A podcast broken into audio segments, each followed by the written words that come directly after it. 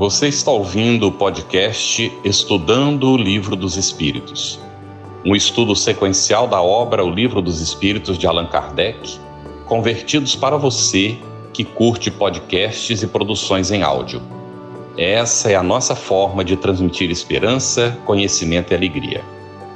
Olá, queridos amigos, sejam todos muito bem-vindos a mais uma segunda-feira de estudos, estudando o Livro dos Espíritos. Queremos cumprimentar a todos os participantes, ao, as pessoas aqui, as manifestações carinhosas do chat, que já começam a entrar na nossa sala aqui, no nosso chat. Queremos cumprimentar também os nossos convidados, os nossos queridos convidados de hoje, Elzita de Melo Quinta, que é coordenadora nacional adjunta da área de estudo do Espiritismo da Federação Espírita Brasileira, e também coordenadora estadual da área de estudo do Espiritismo da Federação Espírita do Estado de Goiás, a FEGO. Compõe também a diretoria executiva do Grupo Espírita Allan Kardec de Goiânia. É membro do Conselho de Administração da Associação Campo da Paz, projeto espiritualista, é, ecológico espiritualista, e também o nosso outro convidado de hoje, Josué Santos de Souza, atuante no movimento espírita do Estado do Rio de Janeiro, pelo CERJ, e é coordenador geral do estudo sistematizado da doutrina espírita do serviço do Caminhemos do Bem, com, minto, Caminhemos com Humildade, me confundi aqui, Centro Espírita, Caminhemos com Humildade, e coordenador do Serviço de Estudos do Espiritismo no CERJ e trabalhador também da área de estudos do Espiritismo da FEB.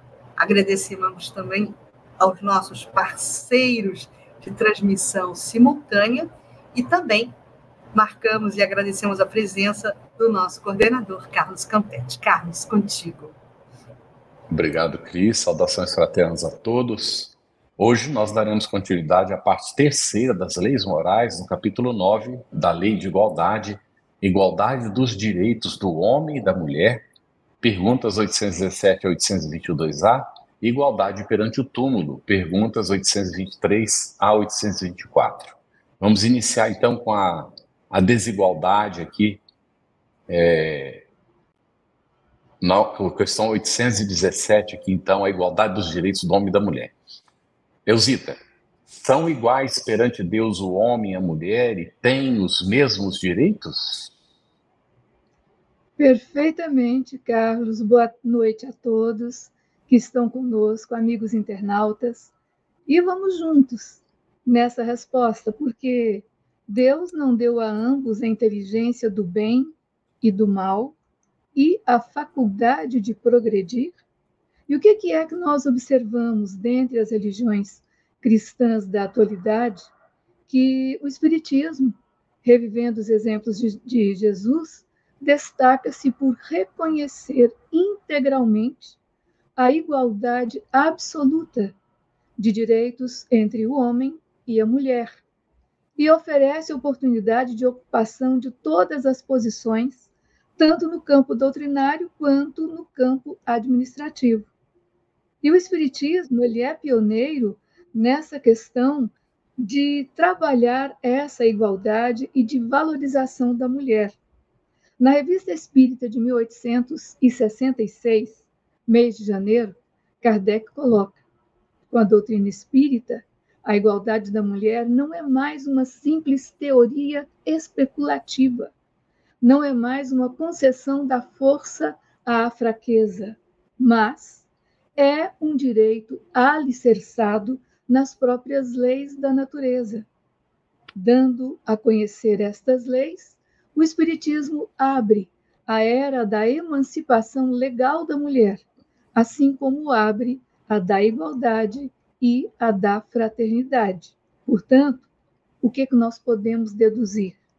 Que perante Deus não se justifica que o homem ostente privilégios ou falsa superioridade em relação à mulher, como ainda acontece na atualidade.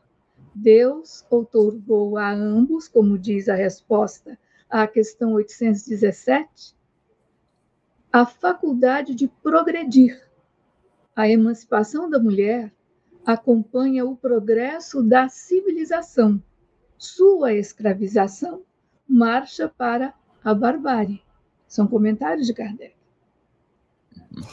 Muito bom, Elzita. Agora a gente vai partir para 818, para o Josué, e aí a gente lembra que esse livro, né, ele foi codificado no século XIX. Kardec faz uma pergunta pontual sobre a questão de de onde provém a inferioridade moral da mulher em certos países. Josué, contigo a resposta, e eu acrescento, mudou alguma coisa hoje em dia, Josué? é, boa noite, gente querida, boa noite aqui no Isacite. É, Cris, antes de responder essa pergunta, eu vou direto para o primeiro período da resposta dos espíritos sobre essa questão. Né? De onde procede a inferioridade moral da mulher em certos países? E os espíritos dirão claramente do domínio injusto e cruel que o homem assumiu sobre ela. Talvez eu não precisasse nem ler o restante. Mas já está dizendo o domínio injusto e cruel que a inferioridade, que eu diria, né, do macho para com a fêmea, faz com que ela seja considerada inferior. Isso é um domínio injusto e cruel. Mas continua.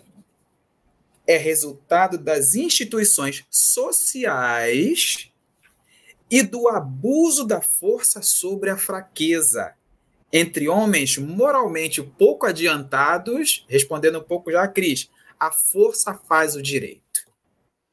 Então, em toda a sociedade onde a força fizer o direito, os espíritos, os homens reencarnados, serão homens moralmente menos adiantados. E disso farão uma lei, muitas das vezes obrigando, em certos países, né, eu lembro que na minha época eh, que eu nasci, né, eu sou um homem, não sou um homem do século XIX, mas sou um homem do século XX, onde você tinha aquelas questões de que brincadeira de menino e brincadeira de menina. Menina só ganhava boneca, menino só ganhava carrinho.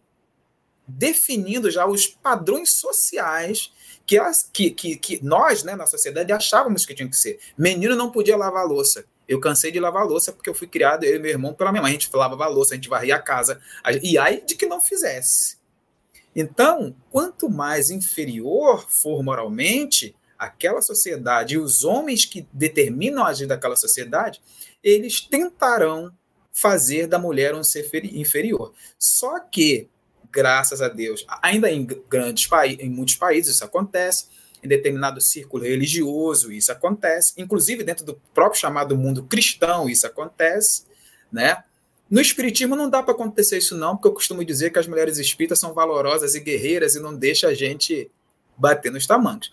Mas veja que é, em toda grande, em toda sociedade interessada em evoluir, a mulher tem, como disse a querida Eusita na resposta, o pé de igualdade e muitas vezes em posições superiores porque elas têm esse feeling, elas têm esse, essa, essa sensibilidade, essa visão mais ampla que nós, homens, quando reencarnamos, não temos. Então, achar que. É, vou parafrasear aqui algo muito interessante que diz que lugar de mulher onde ela quiser. Essa seria a sociedade, essa é a sociedade ideal, né? Muito bom, Josué fez me lembrar da minha infância também que a a, a, nossa mãe colocava a gente para lavar roupa, não é? E, e botava a gente para é, passar cera no chão de vermelhão uh. e passar o escovão. Não tinha enceradeira, não. Enceradeira foi um negócio que nasceu depois. O escovão, é quem, quem viu vai saber, era uma, uma, peça de, de ferro, de ferro, um cabo Aí o meu irmão menor sentava na ponta, que é o Geraldo, hoje vice-presidente da FEP, sentava na ponta do escovão e eu, que era mais velho, empurrava o escovão para lá e para cá. E o outro meu irmão, que vinha logo depois de mim, ajudava também. A que era mais preservada era minha irmã, na verdade. Então todo mundo tinha que trabalhar. E quanto eu agradeci a Deus por minha mãe ter ensinado a gente a se virar quando foi necessário, a saber o que fazer, não é? quando foi preciso. Então, toda criança precisa aprender duas coisas fundamentais: a cooperação dentro do lar, tem três, na verdade, a cooperação dentro do lar e a, os limites, tem que aprender os limites e precisa ser incluído no diálogo em pé de igualdade. Quando os adultos se agacham para falar com a criança no seu nível, para que então a criança aprenda a ser ouvida, mas também aprenda a ouvir. Isso é uma coisa maravilhosa que a gente vai perdendo se a gente não presta atenção, mas que é preciso resgatar. E onde é que se forma o machista? É justamente no ambiente do lar. Aí é onde ele se forma, não é? E muitas vezes as mães, sem se darem conta, estão contribuindo para que isso aconteça. Mas olha só, gente, a, a Olga Batista de Souza fez esse comentário aqui eu fazer a pergunta para a Eusita, que é 819. Ela colocou assim: na questão 819, ela já deu uma antecipada na resposta. Os espíritos afirmam que o homem e a mulher têm que se ajudarem mutuamente. Então, no fim de semana, na cozinha, deveria ser dos dois e não só da mulher, na maioria das vezes. Aí vou pedir para a Eusita também comentar isso aqui que a Olga Batista colocou, não é? E a pergunta é: com que fim mais fraca fisicamente do que o homem é a mulher? Por que a mulher é mais fraca que o homem? Fisicamente, presta atenção. Exatamente, fisicamente. Dizem os espíritos que é para lhe assinalar funções particulares. O homem se destina a trabalhos mais pesados, mais rudes, por, por ser mais forte fisicamente e a mulher aos trabalhos mais suaves. Agora, ambos precisam se ajudar mutuamente.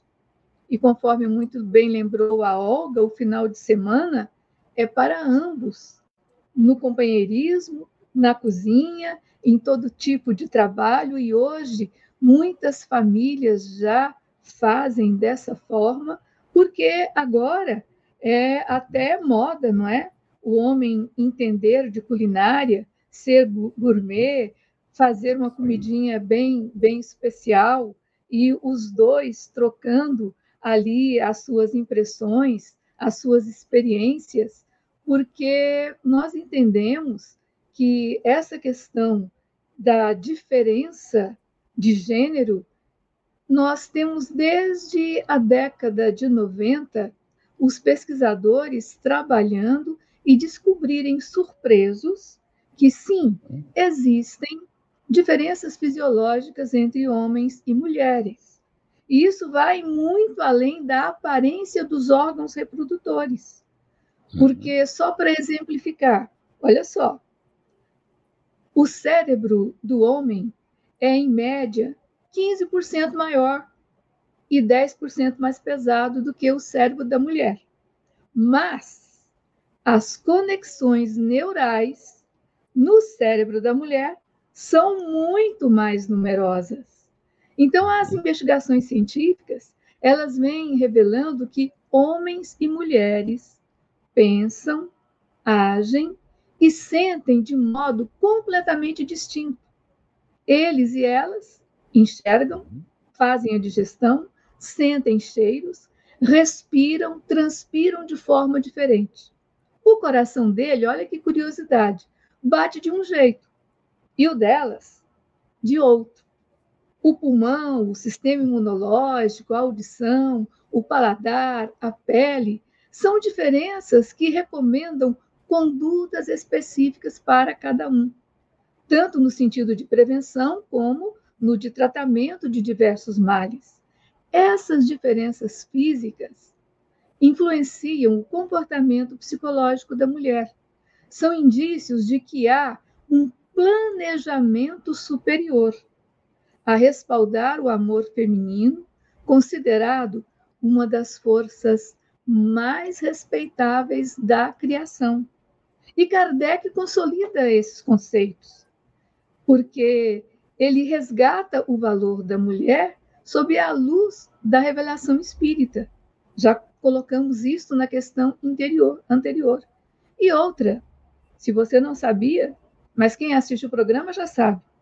Os espíritos encarnam como homens ou como mulheres porque não têm sexo como nós pensamos.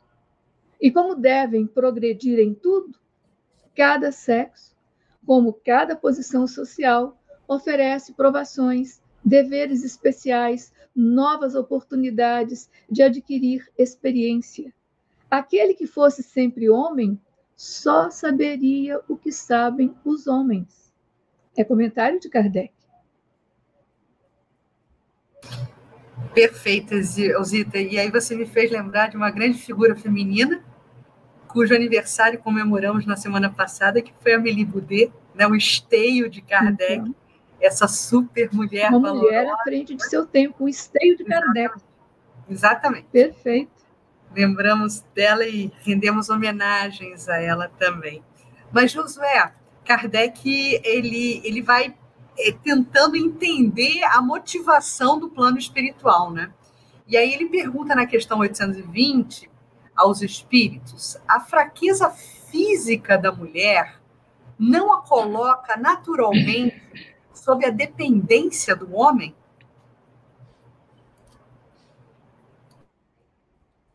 Seu microfone. microfone. Desculpa, obrigado como todas as perguntas, são perguntas muito interessantes que a gente precisa realmente lendo e encaixa, encaixando, como você mesmo disse, Kardec querendo entender. Mas antes eu gostaria de fazer um comentário, de dar a resposta, que é muito bom para a gente evitar certos desvios de interpretação, que a gente leia as questões de acordo com o tempo e com a perspectiva que havia na época da mulher ser mais fraca do que o homem. Porque, como bem relatou aqui, querida Deusita, Deus, os Espíritos falam da, da, da questão física. Mas se hoje nós formos ver, há muitas mulheres que fisicamente, por fora, são bem mais fortes do que os homens. Porque são atletas, porque executam as suas atividades, né? E no íntimo, a mulher, geralmente, né, as próprias mulheres dizem, elas aguentam muito mais a questão da dor do que nós homens. Né? Então, uhum. mas é preciso que a gente entenda essa questão para não de começar aquele discurso de que Kardec é machista, de que Kardec é não sei o que. A história do tempo era esta. Então, em tese, a mulher realmente é mais física do que o homem. Mas a resposta que os espíritos dão é que Deus não fez o forte para escravizar o fraco. E aí eu fico imaginando, aqui, me permita as minhas confabulações. Eu sou homem. Soro Juana Inês de la Cruz era mulher, eu sou superior. Dona Ivone Pereira, mulher, eu sou superior. Amélie é. Boudet, mulher, eu sou superior. Eusita e Cris aqui são mulheres. Dependem de, de, de do quê? Então, é, voltando lá até a própria questão 817, 819, a gente precisa entender que essa questão do físico, ela não pode determinar a potência do espírito. Não é isso, porque se eu olho só com olhos físicos, aí fica complicado. Né? E é muito importante a gente falar disso, porque se eu interpretar as coisas ao pé da letra, o homem é inferior ao filho, eu também vou ter que arrancar o meu olho e a minha mão, porque Jesus disse que quando o meu olho e a minha mão fosse motivo de escândalo, eu deveria arrancá-lo. Então é preciso que a gente leia essa questão, entendendo que ele está falando de questão física, mas que ainda assim a superioridade relativo. é relativo. É muito relativo. E a superioridade sempre será moral, nunca será força. Né? Uhum. Muito bem. Excelente, José. Resposta muito, muito boa mesmo. Olha aqui o que a Cátia Maria Pereira colocou para a gente. Eu, meu irmão e minha irmã tínhamos cada um uma função na limpeza da casa. E como você mesmo disse, Carlos, damos graças a Deus a essa mulher que em 2021 voltou à pátria espiritual com muita dignidade. Ah, gente, a gente se arrepia, não é? É uma solidariedade. Essas pessoas que reencarnam, cumprem a sua função, ajudam, não é? A gente depois é se sentir digno da gente mesmo na, na continuidade da nossa luta é maravilhoso. E eu, esse assunto, ele toca muita gente, muito diretamente. E me permitam, eu tinha mais ou menos uns 13 anos, estava lendo o livro dos Espíritos. Quando chegou na questão ali que trata né, da, da questão do que o homem, é, o espírito não tem sexo, hora reencarna homem, hora reencarna mulher, é 820, 821, a minha cabeça é muito falha com as questões, não é que não. Essa a gente está lendo agora. É, eu nunca lembro as questões, eu lembro o assunto. As questões ficam meio é, tapadas por aí. Então, quando eu li essas questões, 120 alguma coisa do Livro dos Espíritos, eu parei assim, com aquela tendência do passado de machista se manifestando na adolescência, que é quando lá está na questão 365 do Livro dos Espíritos, é quando o espírito se depara com a sua própria realidade, vem o Livro dos Espíritos, quando coloca isso para mim, digo assim: meu Deus, se eu continuar como eu estou, vou ter que reencarnar só para pagar tudo que eu estou fazendo. Era pobre da minha irmã. A partir dali começa a reflexão. Deixe os seus filhos lerem o livro dos Espíritos, gente. Não vai achar que é só quando é adulto. Comecei a ler com 10 anos, não tenho nada de especial em relação a nenhuma criatura encarnada nesse planeta ou desencarnada. Então, deixe os seus filhos conhecerem, porque faz a gente refletir, pensar. E essa luta de inspiração. Fiquei tão feliz um dia que eu estava lendo na história do Espiritismo dos encontros que faziam mas para é, a comemoração de certas datas.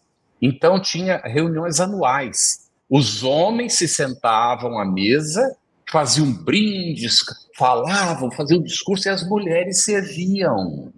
Tá bem? E um dia desses, lá então, 1800, ainda alguma coisa, 1800 e ali logo depois da desencarnação de Kardec, provavelmente. Um homem se levanta e diz: Hoje eu quero fazer um brinde às mulheres e lançar um desafio a todos os que estão nessa mesa. Que no ano que vem, ao invés delas estarem nos servindo, elas estejam sentadas conosco estudando o Espiritismo e também discursando. E no ano seguinte, as mulheres estavam sentadas junto com os homens. Foi o primeiro movimento inclusivo e eu tenho notícia nesse sentido. Tá bem? Então o Espiritismo já vinha entendendo essa questão e procurando colocar em prática. Nada de discriminação, gente, por favor, em nenhum sentido. Né? Não faz sentido ter discriminação, essa é a realidade. E aí, Eusita? Não, aqui é para. Essa pergunta agora é, é para Eusita 820? Deixa eu ver. A gente começou com 817? Não, estou errado aqui. É, eu acho que então é a 819. Com que fim? Não, já foi feito Não essa, foi, 821. Cara. Isso. Isso. Eusita, as funções, é, as funções a que a mulher é designa, destinada pela natureza terão importância tão grande quanto as deferidas ao homem? E aí eu te pergunto, então por que que as empresas querem pagar menos para a mulher? Beleza essas funções são tão grandes e até maiores. E porque a mulher uhum. dá as primeiras noções de vida. Agora, por que, que as empresas querem pagar menos às mulheres do que aos homens? Eu vou responder com uma quadra do Martins Coelho, através do Chico, lá no Trovadores do Além, que ele diz o seguinte: ninguém ofenda a mulher, nem mesmo por intenção, Dizem que Deus põe os olhos onde a mulher põe a mão. Então é é uma, um viés anacrônico esse daí da pessoa achar que a mulher vale menos, tem que receber menos, quando na verdade tem tanta competência quanto ou até mais, não é, Josué? Você que já, já viveu fora, já conhece bem aí esses meandros. Então, o que, que nós temos uhum. que entender? O, a, essa desigualdade que existe entre homens e, e mulheres, é de função e não de direitos. Isso e se a aí. gente for observar, até a própria legislação brasileira reconhece essa distinção de funções, quando, por exemplo, leva em conta a organização física dos trabalhadores dos séculos é, dos sexos diferentes, o tempo para a aposentadoria, estabelece limites, idades, para que se entenda que há uma necessidade de respeito e de condução nesse processo de profissionalização, tanto do homem quanto da mulher. Agora, o que seria essa missão especial que a questão nos remete a refletir? É que fala nas entrelinhas sobre o quê? Sobre a maternidade, que é uma das missões sublimes concedida à mulher. E com isso ela tem um grande papel como educadora, pois gera em seu próprio seio e sustenta a infância dos homens do amanhã. E existe até um, um, um pensamento interessante que diz o seguinte: em termos de estatística populacional, eu não sei se já pensaram nisso, a metade é de mulheres e a outra metade dos filhos delas. Isso aí. É isso. Perfeito, Elzita. Olha, tem uma contribuição bem interessante, é, Carlos, vou pedir para você colocar, do Carlos Campos, seu xará aqui, às 8h13. Ele nos relembra o comentário de Emmanuel no Consolador, na questão 385, né, psicografia de Chico Xavier. E a mulher, diz Emmanuel, pela evolução de sua sensibilidade, já foi comentado aqui, em todos os climas e situações, através dos tempos, está na atualidade em esfera superior à do homem. Então, são essas características né, que Zita e Josué comentavam que fazem né, da mulher essa figura forte. Porque o parâmetro aqui não é material, é espiritual. Né? Então, é no moral. âmbito da espiritualidade, no moral, né? No âmbito da sensibilidade, no âmbito moral, a mulher tem sim uma grande contribuição a dar. Inclusive historicamente, né? porque esses exemplos históricos, por conveniências culturais e políticas, são apagados também. Mas, no tocante ao exercício da mediunidade, por exemplo, se a gente der um olhar para trás na história, a gente vai perceber que no Egito Antigo, as pitonisas eram aquelas que exerciam né, é, oficialmente mediunidade. Né? Então, a gente vai ter é, a contribuição feminina em várias épocas da humanidade. Mas, Josué, sigamos aqui né, é, o roteiro né, e as indagações de Kardec. Sendo iguais, na questão 8, 822, sendo iguais perante a lei de Deus, devem os homens ser iguais também perante as leis humanas? É, e é, sem dúvida nenhuma, e segundo a resposta dos espíritos, né, diz que o primeiro princípio da justiça consiste em fazer aos outros o que a gente gostaria que fizessem conosco, né, que é uma das máximas, das muitas máximas de Jesus. Então, todos os homens somos iguais. E aí me fez lembrar aqui um poema também, mas também uma referência do Evangelho, quando Jesus é, diz que a gente não deveria cuidar do ouro nem do, do, do, do grão no celeiro, para a gente não ficar se preocupado com o dia de amanhã. E Jesus vai dizendo, assim, nas minhas palavras poucas, né? O sol nasce para todos. É, Jesus, Deus cuida das aves, veste os lírios. É, Deus é justiça é, é, que eu não consigo nem dimensionar. E ele dá a todos a mesma oportunidade. Então, supõe-se que numa sociedade mais moralizada, todos os homens têm os direitos iguais. Inclusive, hoje, a gente é, vê essa, essa, essa busca da humanidade por direitos de todas as pessoas, né?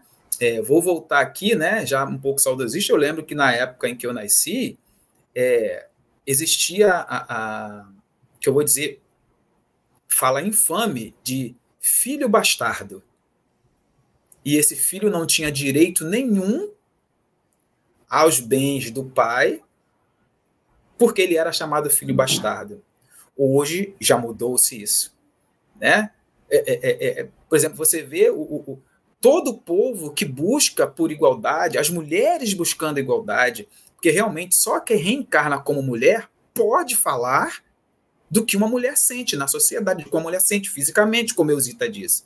As mulheres lutando pelos seus salários serem iguais, as mulheres lutando por maior participação no parlamento brasileiro, a mulher buscando o campo de trabalho, a mulher alçando postos de lideranças, né? E a gente vê que quanto mais isso acontece, melhor, inclusive, para nós, os filhos delas, não é, Eusita? Porque a gente precisa conviver com a diferença. Eu vou citar só um caso aqui, me permitam. Eu não esqueço disso, não esqueço não, vocês me fizeram relembrar nesse comentário, que eu lembro que um dia aqui minha esposa falou assim, ah, vai lavar a louça, eu falei assim, ah, do almoço, Elzita e Cris, do almoço e domingo, ela eu falei assim, ah, vou lavar a louça para te ajudar, ela falou, não, você vai lavar a louça porque você comeu também. Eu coloquei minha viola no saco e fui lavar a louça. Uhum. A gente uhum. tende essa reprodução, né? Então, o justo é o justo para todos. Não pode ser justo para um. É lógico. A gente está falando daquele de todos nós que procuramos seguir a lei direitinho.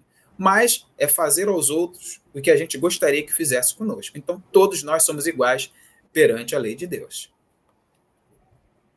Muito bom, José. Uma pessoa que não está amadurecida, mas disse: Ah, não quer ajuda, não, então não vou ajudar mesmo, não pode lavar sozinho e sai para lá brabo, né? Qualquer coisa assim.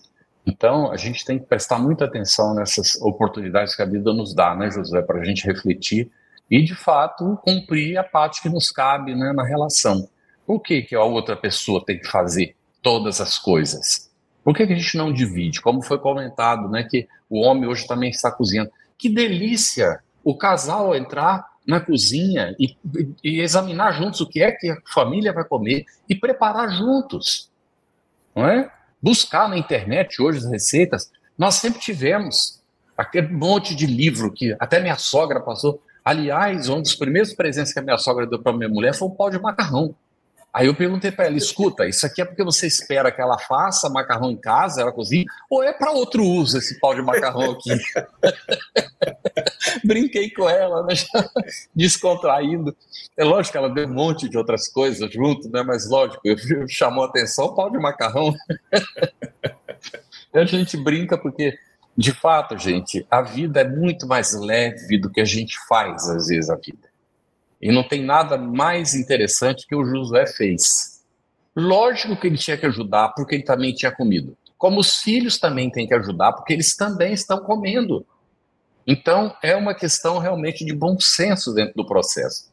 E a Giane Lima fez um comentário aqui, olha, eu fico tão feliz quando eu vejo isso. Nasci numa família espírita, meu irmão leu o livro dos espíritos com nove anos, eu li o livro Nosso Lar ainda criança, crescemos e nos criamos com as obras de Kardec e Chico Xavier. Isso aí é uma benção, não é, Jane Lima, que a gente não pode né, ignorar na nossa encarnação.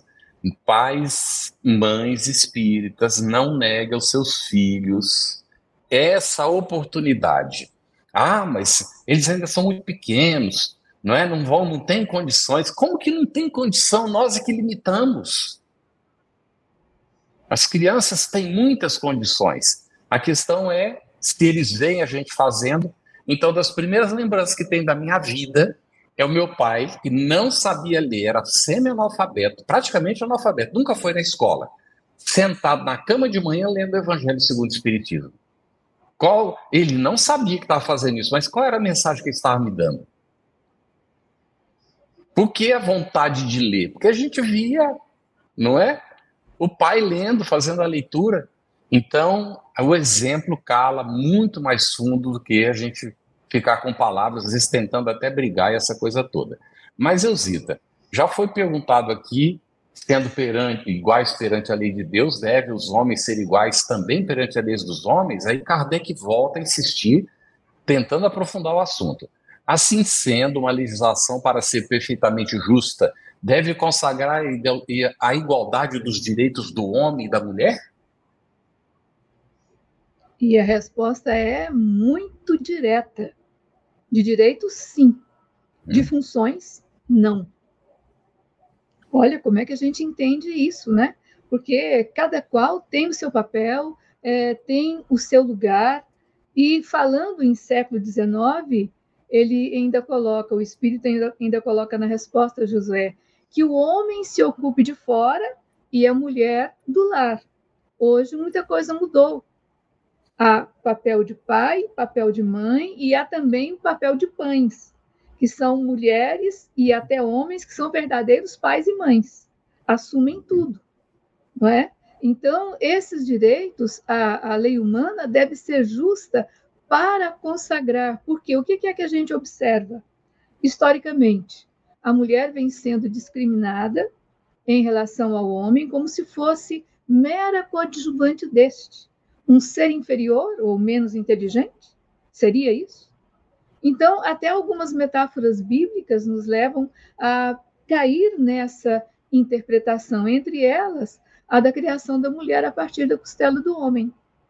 E aí, como é que a gente verifica isso? parece que está reforçando um preconceito absurdo, mas não vai muito longe também o tempo em que a própria é, igreja, liderada por um clã masculino, colocou em deliberação num concílio se a mulher tinha alma ou não. Então a gente conviveu com tudo isso, mas os tempos estão mudados. E se nós passarmos para perceber mais intensamente, por exemplo, as raízes etimológicas da palavra homem, qual que é o, o real significado? A palavra homem designa a espécie humana, homem ou mulher. Então, mais do que talvez por falta de um outro de um outro termo específico, ela vem sendo utilizada para representar o gênero masculino, que na verdade não é verdade. E o espiritismo em harmonia com as leis da natureza, o que, que ele faz? Ele projeta luz sobre essa questão tormentosa e esvazia para sempre a chamada guerra dos sexos, porque há igualdade de condições sempre, com todos nós. E é isso que nós temos que buscar entender. Espírito não tem sexo como nós entendemos. Nós ocupamos uma posição nesse papel reencarnatório de acordo com a nossa necessidade. Então,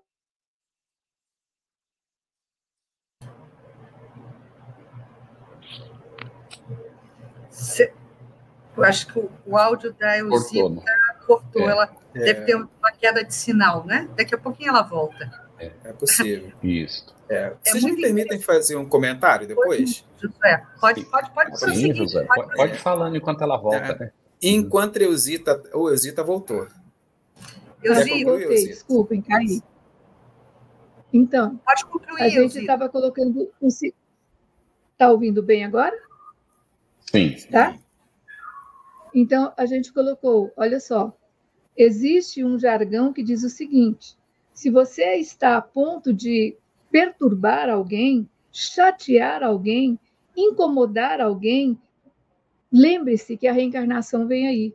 Porque nós, como espíritos, não temos sexo como a gente entende, nós podemos ocupar um papel ou outro, depende da nossa uhum. Então é melhor você ser uma pessoa legal, cordial com todos e projetar o seu futuro para uma vida melhor sempre, seja em que posicionamento for.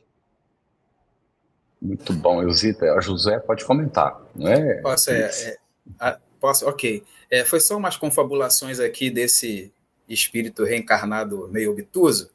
Enquanto a Elzita estava falando, eu estava vendo aqui a prime... o primeiro ser humano a ver Jesus após a crucificação foi um homem ou foi uma mulher?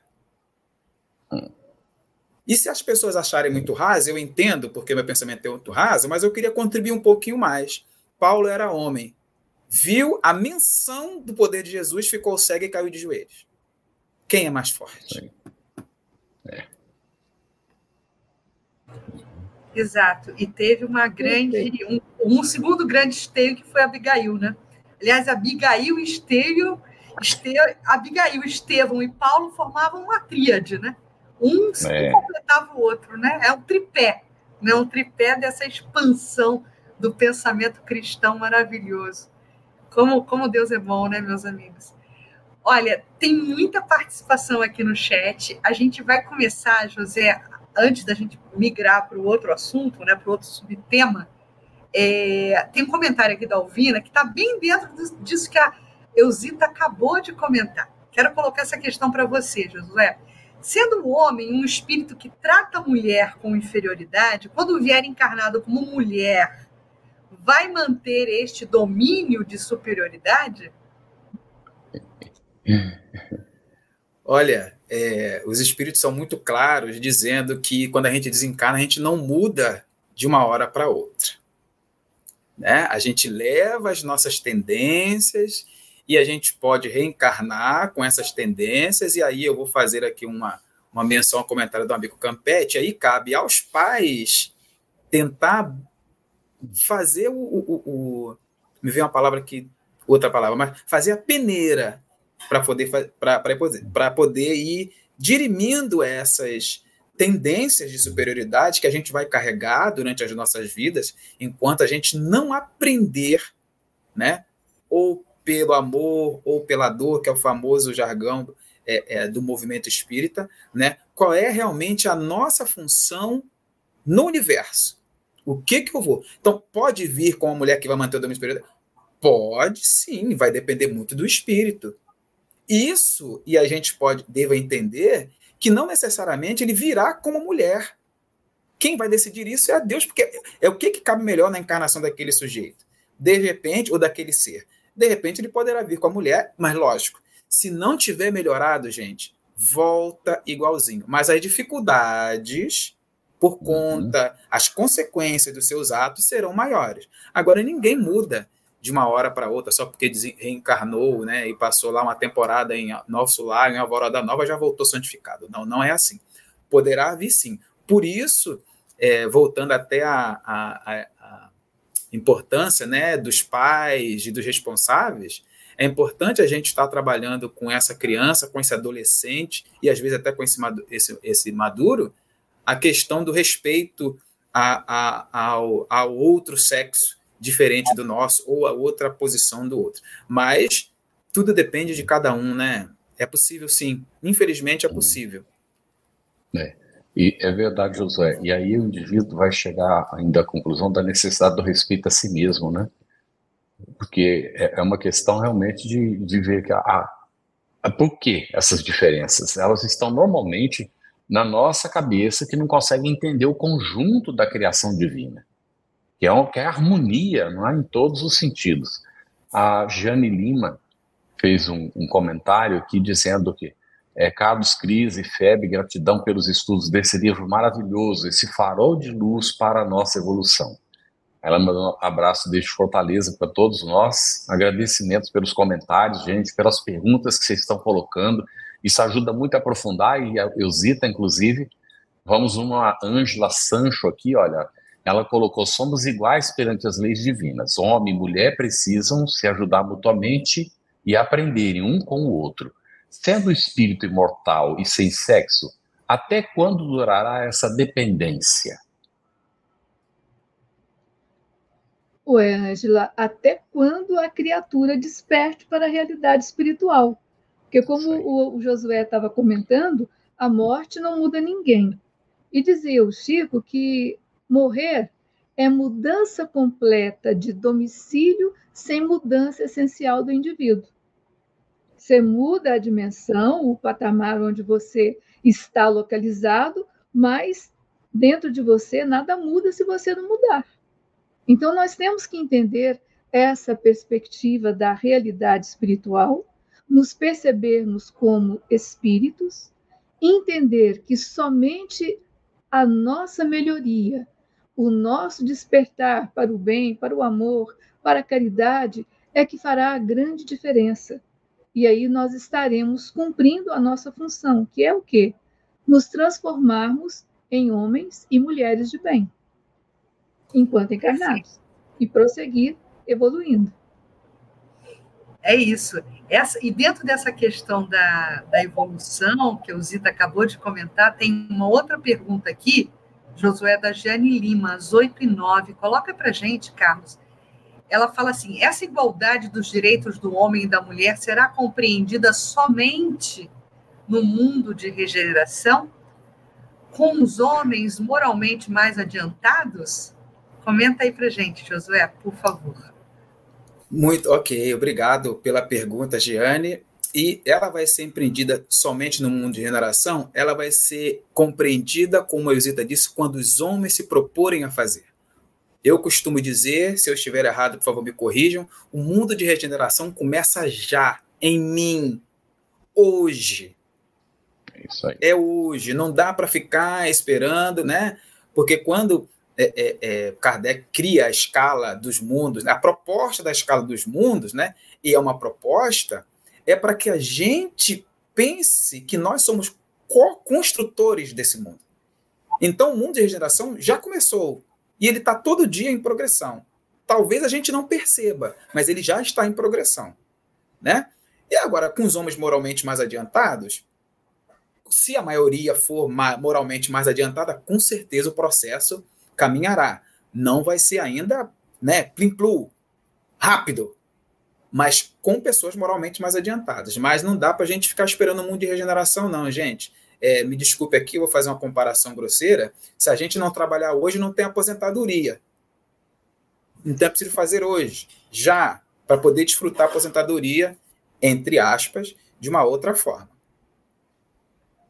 Muito bom, José. Temos aqui da Eliette Gomes, Zita, agora. É possível que as mulheres que são abusadas pelos homens, espancadas e assassinadas, são reencarnações de homens que praticavam essas atrocidades? Olha, não, não necessariamente, né? Mas os homens que estão praticando essas atrocidades, eles estão assinando uma penalidade complicada para eles, porque na verdade ninguém renasce com o propósito de ser assassinado ou de ser espancado. Isso aí vai em função da barbárie humana mesmo. Como bem disse o, o Josué, não é ficar esperando as coisas melhorarem. As pessoas são truculentas porque trazem com elas, seja é, da experiência que seja que tiveram como homem ou como mulheres, e não se melhoraram. Não necessariamente. Porque o que nós temos que entender é que não existe o determinismo, a fatalidade para é, o sofrimento gerado pela truculência de outrem. Me permite um comentário rapidinho? Enquanto a Eusita estava falando, me lembrei aqui de uma de uma mulher espírita valorosa, né, espanhola que eu gosto muito, Amália Domingo Soler, e ela tem uma frase que eu acho maravilhosa, dizendo que Deus não precisa utilizar o mal para que as suas leis se cumpram. Então, dentro do que você respondeu, me, me veio na hora essa frase de amiga do Solar. A gente não pode naturalizar a violência, porque o Gui Modelo não foi violento, o, que está na questão 625. Não. Então, muito, muito legal essa sua, essa sua resposta. E aí me veio logo a Amália Domingo Soleiro. Por um acaso, mulher, né, Cris? Aí. eu nem, nem vou falar nada. Mas olha, eu estava me lembrando pelo comentário de Deusita e pela sua pela completude que você trouxe, Josué, que às vezes a gente está falando muito de força física e de violência física, mas precisa ser colocado nesse contexto, né, de, de penalidade diante da lei divina, a violência moral também, o assédio moral. E muitas vezes, por conta dessa situação socioeconômica, onde o homem é o grande provedor da casa, ele se utiliza desse status de provedor para se sobrepor à mulher também, né? para assumir uma posição de comando, mas aquele comando que achata. Tipo, eu sou provedor e agora quem dá as ordens aqui sou eu e você vai me ouvir e você vai me obedecer. Então, esse tipo de assédio né, tem sido hoje também muito analisado. E tem a ver, viu, Josué, com a pergunta que a Solange Ferreira faz, às 8h26. Ela coloca assim: uma vez a mulher e o homem em igual situação socioeconômica e emocional, a ressaltar, e aí ela coloca os parênteses da diferença da força física, pode um homem acabar por ter maior possibilidade, mais chances de lidar com os devaneios da vida, Josué? Bom, é, se a mulher e o homem têm igual, né, igual, eu, eu acho justo. Agora, os devaneios, aí não é, não é, é como se diz, eu não digo que seja é, um passe livre para quem tem o poder econômico. Eu acho que para ninguém. Para ninguém. Muito bem, se um casal, né, tem a mesma posição socioeconômica, eu acho isso muito interessante, porque é, é, a mulher ela realmente não tem que depender, né? Agora, salvo em alguns casos, até porque, é, querendo ou não, a gente não pode esquecer que o nosso mundo é de provas e expiações e o poder do capital é muito forte, né? Mas é justamente por isso que a gente acredita que Jesus veio e que para nossa querida, para nosso caminho, a doutrina espírita surgiu em 2000 e no século XIX para tirar essas questões. Agora, não se permite devaneio de ninguém porque tem maior poder econômico. Isso, como diz lá a questão 800 e eu vou voltar aqui. Aqui, ó. De onde procede a inferioridade moral, 818, a inferioridade moral da mulher em certos países? Do domínio injusto e cruel que o homem assumiu sobre ela. É resultado das instituições sociais humanas. Isso é uma questão humana, não é uma questão divina. Porque sendo Deus o Pai de amor e bondade que Jesus revelou, ele não pode dizer, ah, você tem maior poder econômico, então você pode fazer o que você quiser. Você tem menor poder econômico, você vai ficar aqui subjugado. Pra... Isso é questão humana. Então, como disse, é a outra questão aqui, né, é, a gente deve fazer para o outro aquilo que a gente quer para nós mesmos. Então, esse é o, é o princípio do, do, do, da justiça. Primeiro princípio da justiça. Direitos iguais para todos iguais. Entrou a mariposa aqui, seja bem-vinda para o estudo. Né? Está aqui atrás. Muito Mas é bem. é direito iguais para todos. Muito bem, José. É, Cris, é, tem vários comentários. Eu vou fazer rapidamente esses comentários. Eu faço a última pergunta aqui do chat para Eusita e a gente volta né, para a sequência do nosso roteiro também. A Giane Lima fez um comentário sobre a 821 a Lívia era superior moralmente a Publio Lentulus, a gente, é, visivelmente pelo livro, isso fica muito claro, né? Que ela era superior aqui, naquele momento. E ela ascendeu, e ele teve que passar pelas reencarnações para chegar na condição de Emmanuel depois.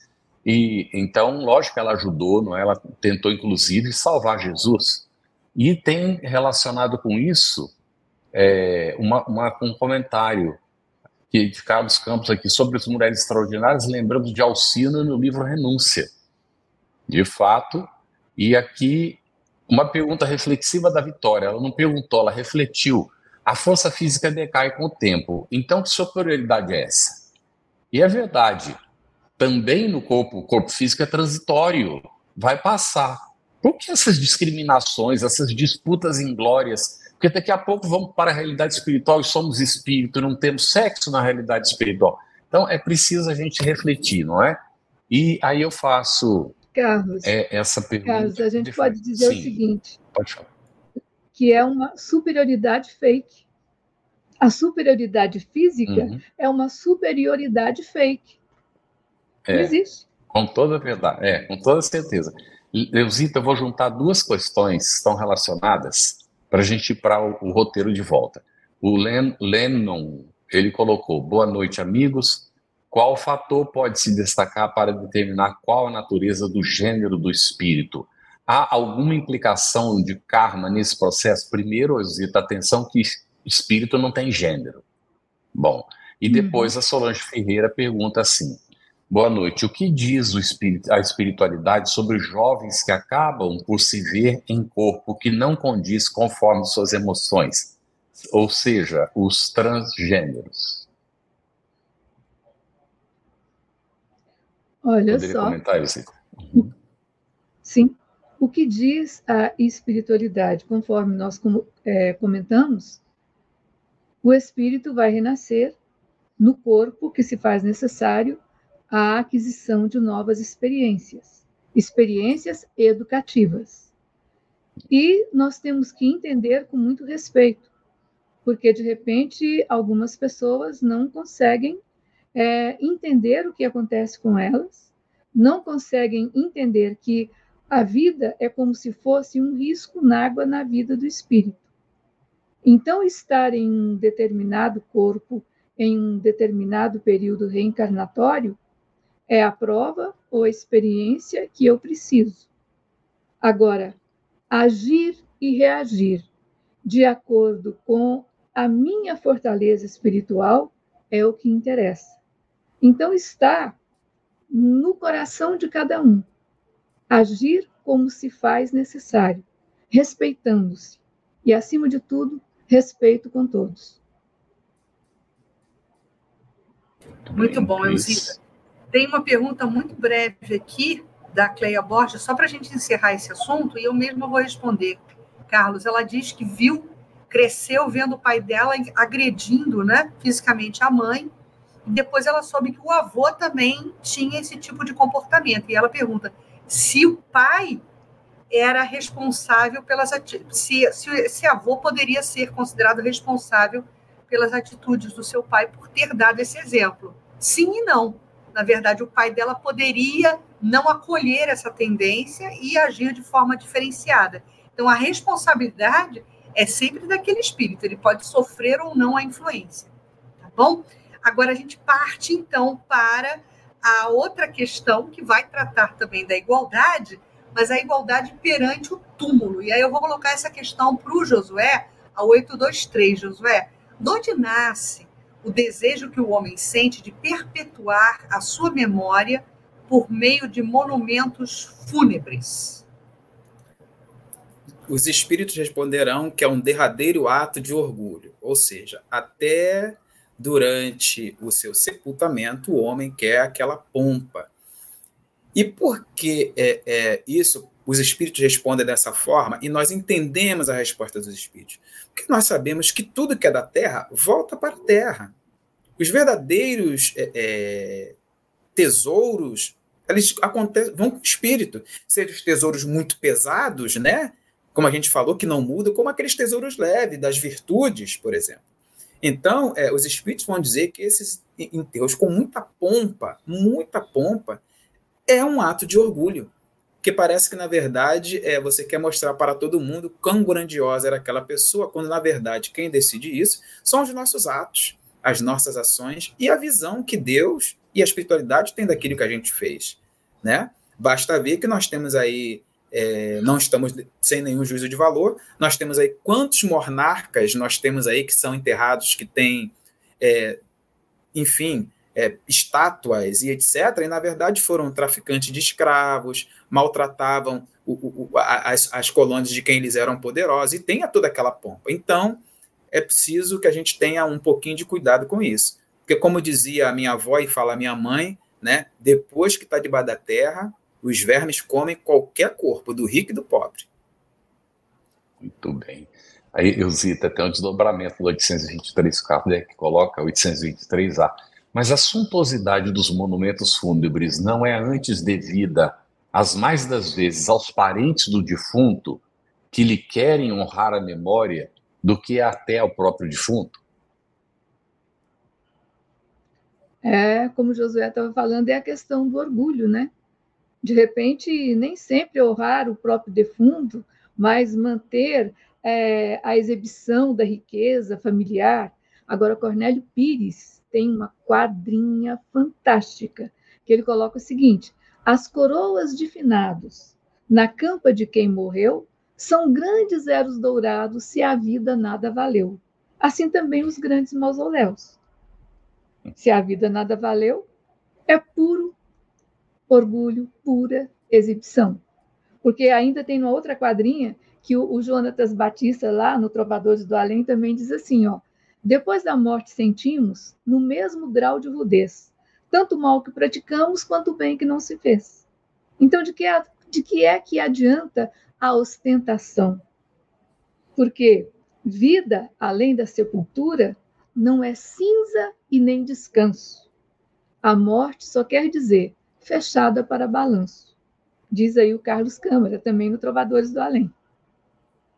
Maravilhoso, Elzita, essa lembrança aí desses poetas é, é muito bom, muito bom. Meus amigos, meu reino não é deste mundo, né? Simples assim. É, vamos mirar nos valores do espírito. Mas, Josué, para a gente encerrar aqui a questão das perguntas hoje, é, vamos para 824. Reprovais, então, pergunta Kardec, de modo absoluto a pompa dos funerais? Os espíritos dirão, claro que não. Desde que aquilo seja feito com sentimento, porque. É, e, e vê agora, Cris, o, o, o, o, dó, o, o, sepultamento, não, a, a sepultura de Kardec no Père Lachaise. Né? Quem já foi à França, a gente que eu nunca fui, mas a gente vê, a gente vê as pessoas homenageiam até hoje o nosso querido codificador e tem lá o seu busto, porque ele foi um homem, né? Importante, eu diria que foi quase que um divisor de águas no século XIX pela sua produção, pelo seu esforço. Então, os discursos que foram feitos no túmulo de Kardec, por Camille Flammarion e todo o pessoal. Então, quer dizer, nós estamos demonstrando o nosso carinho, a nossa gratidão àquele ser que desencarnou. Agora, se a gente quer, como a gente fala aqui no Rio, aparecer, quer subir no palco, aí realmente Deus, como diz Jesus, Deus julga mais a intenção do que o ato. Se você está querendo aparecer, se eu, Josué, você não, vou botar eu, eu, Josué, estou querendo aparecer, né? Aí complica, porque a espiritualidade está vendo qual é a minha verdadeira intenção. Agora, se os parentes querem homenagear aquela pessoa, né, ente querido, que foi muito bacana. Então, por exemplo, se você pega aí o, o, o sepultamento do Betinho, o querido, me esqueci, doutor Alberto, agora que faleceu aqui, carioca, que era um, um africanista, um, um gentleman, né? E a gente vai vendo outro, outras pessoas interessantes que vão desencarnando. O próprio Chico, quando desencarnou, as pessoas indo, né? Pela pessoa que ele era e pelo que ele fez. Isso é do genuíno, isso é gratuito. Agora, se a gente quer fazer aquilo para ficar mais bonito, mais é, é, é, pomposo, né? Inclusive a gente tem que tomar cuidado, porque quanto mais pompa, mais chama atenção, e aí a traça vem e corrói, inclusive os túmulos, muito pomposos, infelizmente. Né? Mas se é de coração, se é feito para homenagear, Deus compreende, apoia, porque é o nosso bem-querer, né? Agora, se a gente está querendo aparecer, como a gente fala aqui no Rio, aí complica um pouquinho, né? Bem, Josué. Gente, olha, já não há mais tempo para perguntas, nós vamos colocar uma última da Solange aqui, tem alguns comentários para serem feitas. A Kátia Maria Pereira, primeiro, Eusita pergunta, Trovadores do Além, de quem é a autoria? É colocar. É, psicografia de Francisco Cândido, psicografia de Francisco Cândido Xavier, autores diversos, entre eles Cornélio Pires, o, o Câmara, esses que a gente citou. E são, são da Federação Espírita Brasileira. Uhum. É. Eu recomendo, eu são recomendo. Com certeza. E Eusita, então, a Solange Ferreira, que vai ser a nossa última, depois temos alguns comentários e a Cris vai fazer o fechamento. Solange Ferreira, a necessidade dos entes poder direcionar um local para quem partiu devido a dificuldades do desapego? Olha, se há necessidade de direcionar um local, acho que cultura, culturalmente nós já temos os chamados campos santos. Não é uma questão de desapego, é uma questão de sanidade e de respeito, não é? E agora, o desapego é, acima de tudo, o nosso entendimento da realidade espiritual. Muito bem. Cris, deixa eu só apresentar esses comentários. É, a, a Sarah Klein, ainda sobre a questão da, da espírito reencarnar homem ou mulher, ela coloca vídeo nosso lar, onde estava a mãe de André Luiz com relação a ele e o pai no mundo espiritual não é? A mãe, inclusive, intercedendo por André Luiz, depois intercede pelo pai, depois intercede pelas mulheres que estavam envolvidas com o pai, depois vai reencarnar como mãe de todos eles. É realmente né, um espírito bem desenvolvido, né? E aí, dois comentários rápidos. Vitor, Vitalino Bezerra diz assim: a FEB tem programa para treinamento de médios para todas as áreas de trabalho em centros espíritas? A FEB oferece, né, junto com o Conselho Federativo Nacional, material de estudo para todas as áreas, todos os trabalhadores do Centro Espírita. Inclusive, nós estamos fazendo um trabalho integrado de capacitação de trabalhador para o Centro Espírita, considerando todas as áreas de trabalho, tá bem? Então, tem sim o um estudo sobre mediunidade, temos o estudo específico do livro dos médiuns, e assim sucessivamente, tá bem, Vitalino? pode procurar a Federativa ou o Centro Espírita né, da sua região. E o último comentário da Olga Batista de Souza: estar homem ou estar mulher, nosso objetivo maior é amar como Jesus nos amou. E isso implica respeito e ajuda mútua. São almas eternas, eu diria imortais em corpos passageiros. Eterno só Deus nosso Pai, não é? Mas somos todos imortais porque Ele nos criou e não morreremos nunca mais.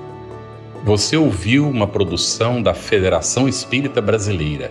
Para saber mais, siga o arroba FebTV Brasil no YouTube, Instagram e Facebook e o arroba Feb Editora no Instagram. Ative o sininho para receber as notificações e ficar por dentro da nossa programação. Até o próximo estudo.